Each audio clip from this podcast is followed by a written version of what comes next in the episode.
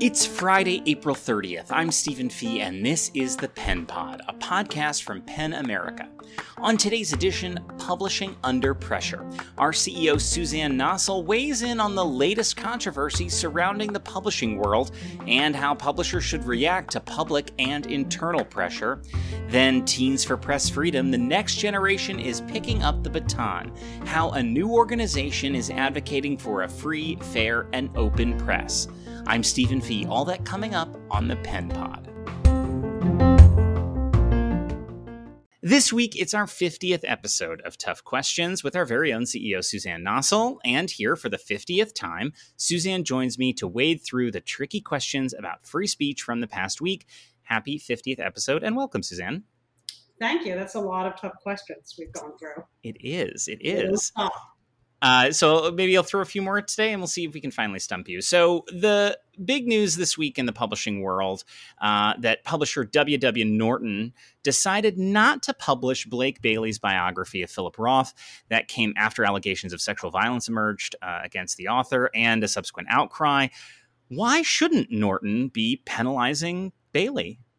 Well, that's not exactly right because they'd already published the book. The book was out; it was released early in April, and what they decided was essentially to halt it, that they would and take it out of print uh, and no for further print runs. They're disavowing the book. They're returning the rights to the author, Blake Bailey. He can now make a deal possibly with another publishing house, and you know it comes in the wake of these very serious allegations of rape uh, and and sexual harassment and assault uh, levied against Bailey. Allegations that it should be said, you know, have not been proven or adjudicated or even investigated. Uh, although, you know, in the media accounts of the allegations, there's some reason to believe, you know, bad things happen, whether it's exactly as alleged uh, or not, and Norton is in a complicated position because they were approached by one of the women, uh, a, a, publishing professional, who alerted them to her allegations some time ago, asked that it be kept confidential. Her message seemingly was passed along to Bailey, who reached out to her directly, sort of uh, imploring her to go silent on this. And so you know, their position was kind of quite compromised, not having dealt appropriately with the information that came their way. And, you know, I think they they sort of froze up and their conclusion was initially to pause the book and shortly thereafter to wash their hands of it entirely. And look, I can certainly understand the impulse, you know, with allegations like these having been raised that it becomes difficult to support a work and an author who is under that kind of cloud. And it is true that a publisher, you know, in the course of doing their work, is you know a champion of sorts for a book, and and that's why the role is complicated. You know, but what they're saying uh, as a publisher should be that there's something worthwhile here. I mean, in this case, it's a, a, seminal biography of Philip Roth that Bailey had worked on for more than 10 years. I can remember first when I first came to PEN, we honored Philip Roth that year uh, in 2013, and it was well known at the time that Blake Bailey was working on this uh, tome. And so it's, you know, an important book, you know, whether you like it or not. And there have been some very positive reviews, some very negative reviews. From a PEN America perspective, I'd say the most important thing is that the book not disappear, that the ideas in it, the you know historical relevance of it, the insights it offers into a, a distinguished literary career, not vanish from view. That would be a real loss, I think, for readers, for historians, uh, you know, and, and sort of stewards of the literary culture you know, and then you face the question of, all right, if an author has become highly problematic and yet you want to ensure that the book stays available, you know, how do you do this? And, you know, it could be that there is a, a reasonable outcome here where the book gets picked up by another house and sort of lives to see another day, uh, you know, regardless of what happens to Bailey. Although any other house would be in the position of also not wanting to enrich Bailey, uh, you know, particularly if the allegations against him are substantiated. And I would say in Norton's handling of it, sort of peremptorily before investigation, uh, just pulling themselves out of the, away from this book entirely is troubling. It just uh, raises the concern that uh, the book could disappear. Uh, I don't know how many copies are in circulation, how easy it is to get a copy right now, how long it might be before uh, you know new copies are made available uh, if it is to sell out. And so, you know, as as guardians of free expression and, and believers in the importance of the availability of the widest variety of books, you know, I, I see our role as really kind of championing, uh, you know, in this case, just uh, the idea that the book needs to uh, live to see another day and, and be available to people who might seek it out. Uh, so on the flip side of all this, um, Simon and Schuster is deciding to stick to its decision, at least as of our conversation right now, um, for their book deal with former Vice President Mike Pence. Considering the damage Pence and Trump did to the country that we have documented and discussed on this podcast, and the track record of lies sown by the prior administration, why should a major publisher give Pence a platform? Look, you know, at PEN, we don't really take a position on whether they should or they shouldn't. In this case, they made a decision that they would, and they announced that Pence was doing a book uh, with Simon and Schuster. And so then the question became, well, given that there are objections from some, I think roughly 14% of Simon Schuster staff having signed a petition protesting the decision to publish Pence, some members of the public joining in that petition. You know, should Simon and Schuster reverse course? And you know, I really think the answer is no. I think we look at editors and publishing houses as stewards of our literary culture. We want them, in my view, to continue to publish an ideologically diverse array of books. Uh, you know, we could be embarking on a path whereby sort of mainstream houses are applying a kind of political litmus test of acceptability to you know a certain segment of the population you know their own staffs you know here in new york city a certain age range a certain uh, background educational level.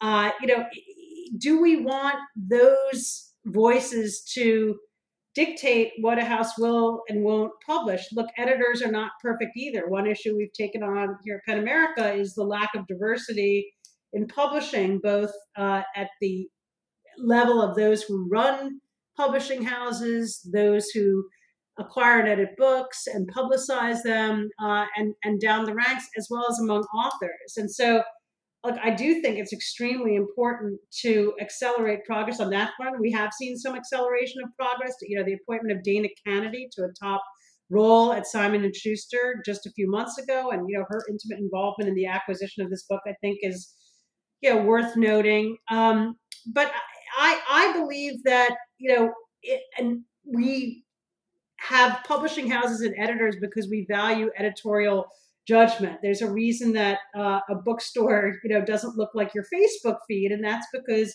people are giving a lot of thought to what is put out. And I think with a Mike Pence, yeah, he could go to a conservative imprint, but then he wouldn't have the voice of uh, an editor perhaps pushing back on some of what he's saying, asking questions that we as readers might want to know. And I can understand the judgment call that a Simon Schuster editor would have made that the Pence book was something worth pursuing. You know, I am curious about, frankly, how Mike Pence justifies all this in mind. You know, what he made of being the focal point on of the insurrection on January 6th and having you know the president of the United States, who you know whose whose deputy he'd been for four years, you know, is practically calling for his head. I mean, I'd like to know how he uh, makes makes sense of this in his own mind. And I, you know, I think that will have some value for our politics, uh, political science, history. So I can understand that judgment call, and I, I think Simon Schuster is, is right to stick to its guns. I just a quick follow up on that. I mean, there's the issue of Pence and and and his book, but then there's also this question of what effect this has. I mean, when you know that say 14 or 15 percent of all your colleagues, you know, might write a petition that says the book you picked as an editor, maybe not from Mike Pence, but from someone else who's controversial, um, shouldn't be published. I mean, what's the internal dynamic there of the, the potential for a chilling effect? it's absolutely there, and it's you know it pervades throughout society. You know, we face some similar issues with authors who are controversial, and the question of you know should we invite them to take part in a panel discussion or an event, and how might people react? How would PEN staff react? How would PEN members react? And you know, there's a tension because you want to be accountable to your constituencies and give people voice, and you know, not simply make these decisions by fiat. And, you know, at the same time, if uh, every dissenting voice uh, has such sway, you know, the array of books you could publish or authors you could present would really narrow very drastically. And it would be, uh, you know, all through sort of a single uh, political or ideological lens. And I think our discourse would become a lot less interesting. So I think there is it is important for those who are in those cur- curating roles to you know have their own perspective and opinion uh, to be willing to stand by it to have the support of those uh, in in leadership roles who will have their back when they come under criticism and to you know be willing to engage the criticism and engage in dialogue you know not just dismiss this as a woke mob but actually uh, you know talk about why it is that this decision has been made and and why uh, there's a belief that it's the right decision. Now, well, Suzanne Nossel is CEO of PEN America. She's also author of Dare to Speak, Defending Free Speech for All. Thanks, Suzanne, for 50 tough questions conversations. Thanks. Bring on 51.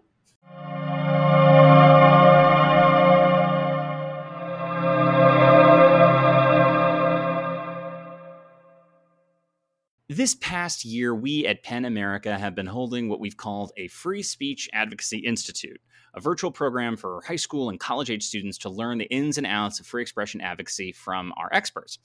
Uh, we were heartened to see that a group of our alumni have actually started their own organization, Teens for Press Freedom, and its two founders, Charlotte Hampton and Isabel Tribe, join me now. Hey, you two.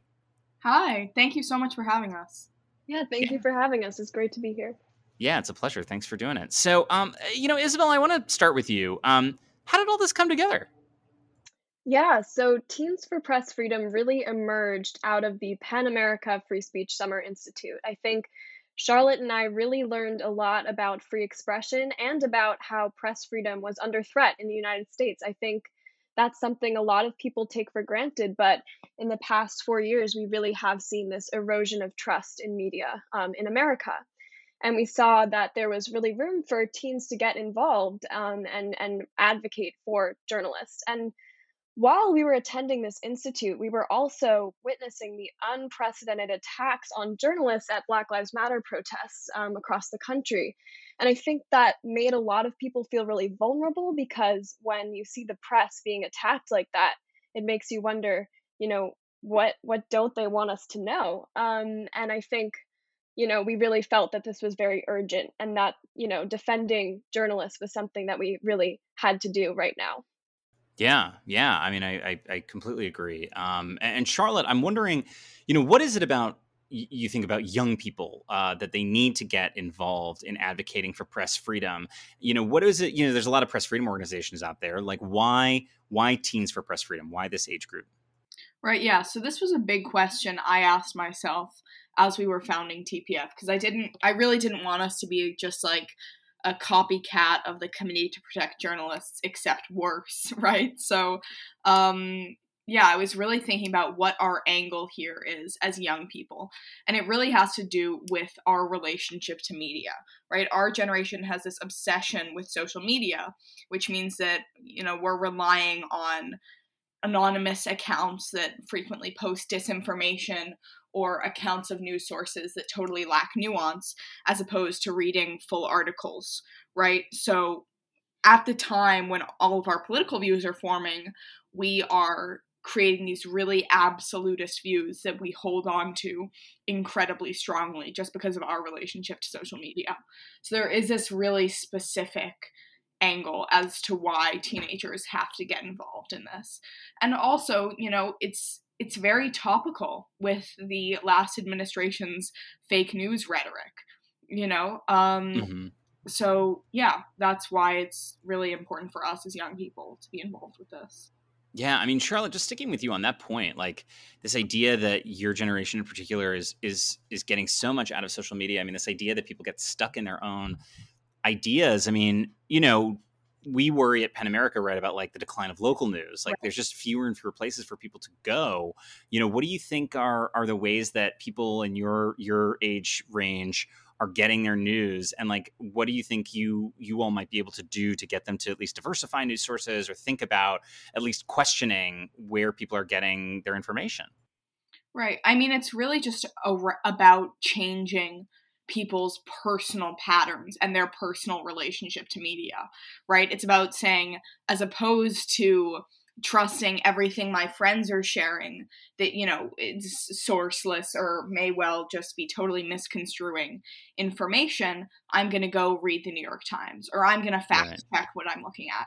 So there is an aspect i mean there's this legislative aspect as well which is supporting local news organizations that's also very important to improving our relationship to news. But on another level it's it's extremely personal. It's really this grassroots approach that is what tpf is talking about yeah i mean isabel uh, to you um, what what are the organization's uh, tpf's top priorities and and how do you think you can you can get there yeah, so our main mission, I would say, is divided into three parts. So we're we're looking at information, education, and legislation. And yes, that rhymes, and I think it's amazing. But um, love it. To break that down a bit, basically, Charlotte touched on this already, but we really wanted to make sure that we were giving Gen Z the tools to be smart, active consumers of news and to change those habits and to think critically about where they were getting information. And how we do this is every week we release a news blast, and this is basically a summary of the most important headlines of the past week from a variety of different fact checkable sources, summarized um, in a way that is more accessible and clear, but also contains that complexity and nuance that a lot of social media posts lack. And so, this is something that we send out um, every week. It's in your inbox, and I think it's a really great way to make sure that you're staying informed, that you are you know making sure you're looking at a variety of different sources and that you are um, accessing credible credible news and then our educational side um, is really about raising awareness around these issues and fostering conversation about press freedom about the local news crisis about current events. And so we do this by hosting we have bi-weekly workshops on sundays and wednesdays um, and they're really just a, a place where teams can come together. We usually have between 50 and 25 kids um, kids a day and wow. we just yeah yeah it's really exciting. It's a really fun time to just have have dialogue have a debate um, hear everyone's opinions. It's really inspiring. We have you know it's a really we also explore such a wide variety of topics. Like i think we had one on the january 6th insurrection and the role of mis and disinformation um, in triggering that. We had one on the local news crisis and what that means for a democracy. And then sometimes we just have more open ended philosophical discussions like, what does it mean for the government to define who a journalist is? And I just think they're really interesting. And I love hearing all these people's uh, different experiences and opinions. So that's, that's really fun. And lastly, I think um, for both Charlotte and myself, when we were thinking about how we were going to structure TPF, um, we really wanted to have a way to make concrete change. We didn't want to be just another wishy washy teen activist group with a lot of social media clout, but not a lot of real um, impact. So we have created an advocacy team, which is basically a coalition of teens who are trying to make change to the courtroom um, by researching relevant legislation and advocating it, uh, advocating for it through letter writing campaigns and you know grassroots community engagement and and meeting with representatives so that is also really exciting we've just launched a campaign around the global press freedom act and and have a lot of other ideas in the works there I mean, that's so such an incredible amount of work. I mean, even just like the sheer number of things that you all are working on. I mean, Charlotte, like, where do you find the time and both both the time but also the drive to do this? Well, that is that's a big question. Um, so, uh, I think Isabel and I are both really passionate about these issues of press freedom because at its core, it's a free press is the foundation of all other social issues, right? You can only advocate for equity on a larger scale if you have a free press, if you have an educated electorate. I truly believe that a lot of the division in America that we're seeing right now would be hugely improved if we had a better relationship to media. Uh, and we need to change our habits to make sure that we do have a better relationship in media or else you know see the demise of america you know and i don't mean to sound alarmist alarmist when i say that um, but i think that my generation's relationship with media is really troubling so isabel and i both find that a big motivator um, for our involvement with this issue yeah i mean you raised this idea that like we can't really tackle these equity issues in a landscape where we don't have good information, we don't have good news, we, we're not sharing the same set of facts.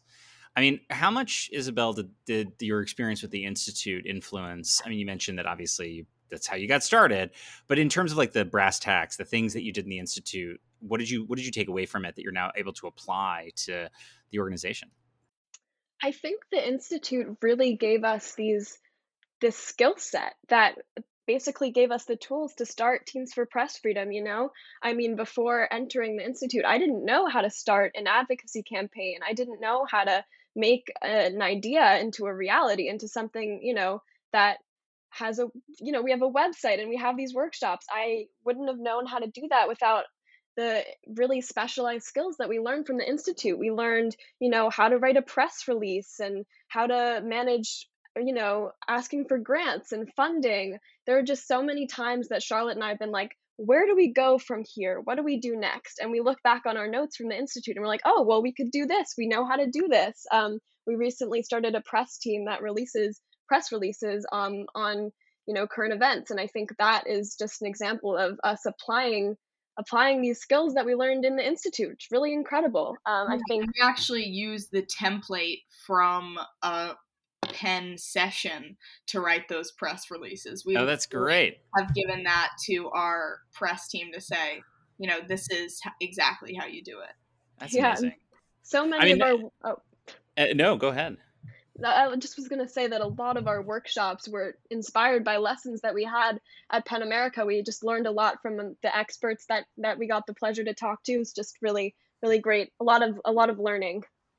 Yeah, and I think for us too, having having folks like you in our in our institute. Um, so finally, just last question, um, maybe just starting with you, Charlotte. What are you reading right now? Yeah, so I'm reading uh, The Assault, which is a novel by Harry Mulisch about the ex- the Dutch experience in World War II, which has been really wow. interesting. And then I'm also reading. Um, I just started this last night. The Ethics of Ambiguity, which is de Beauvoir, of course. Wow. Yeah, absolutely. Isabel? I'm reading The Bell Jar by Sylvia Plath. Ugh. Gosh. And and then I should also mention you're also like both going to school every day. Like this is not your full-time job, right? Well, it feel it can feel like a full-time job. I'll tell you that much. I'll have days where I have like 6 TPF meetings. Oh my goodness! So and yet, like a nine to five. Yeah. Hey, and still making time to to to read and get get get through the book list. Well, thanks to both of you so much. Um, Isabel Tribe and Charlotte Hampton are Free Speech Advocacy Institute alums and the co founders of Teens for Press Freedom. Uh, check out their website. We'll put it on pen.org. Thank you both so much for being here. Thank you Thank so much for having us. This was really great.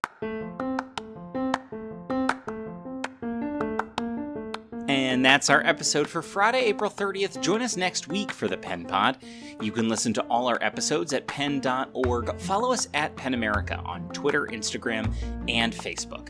I'm Stephen Fee for PEN America. This is the Pen Pod. See you soon.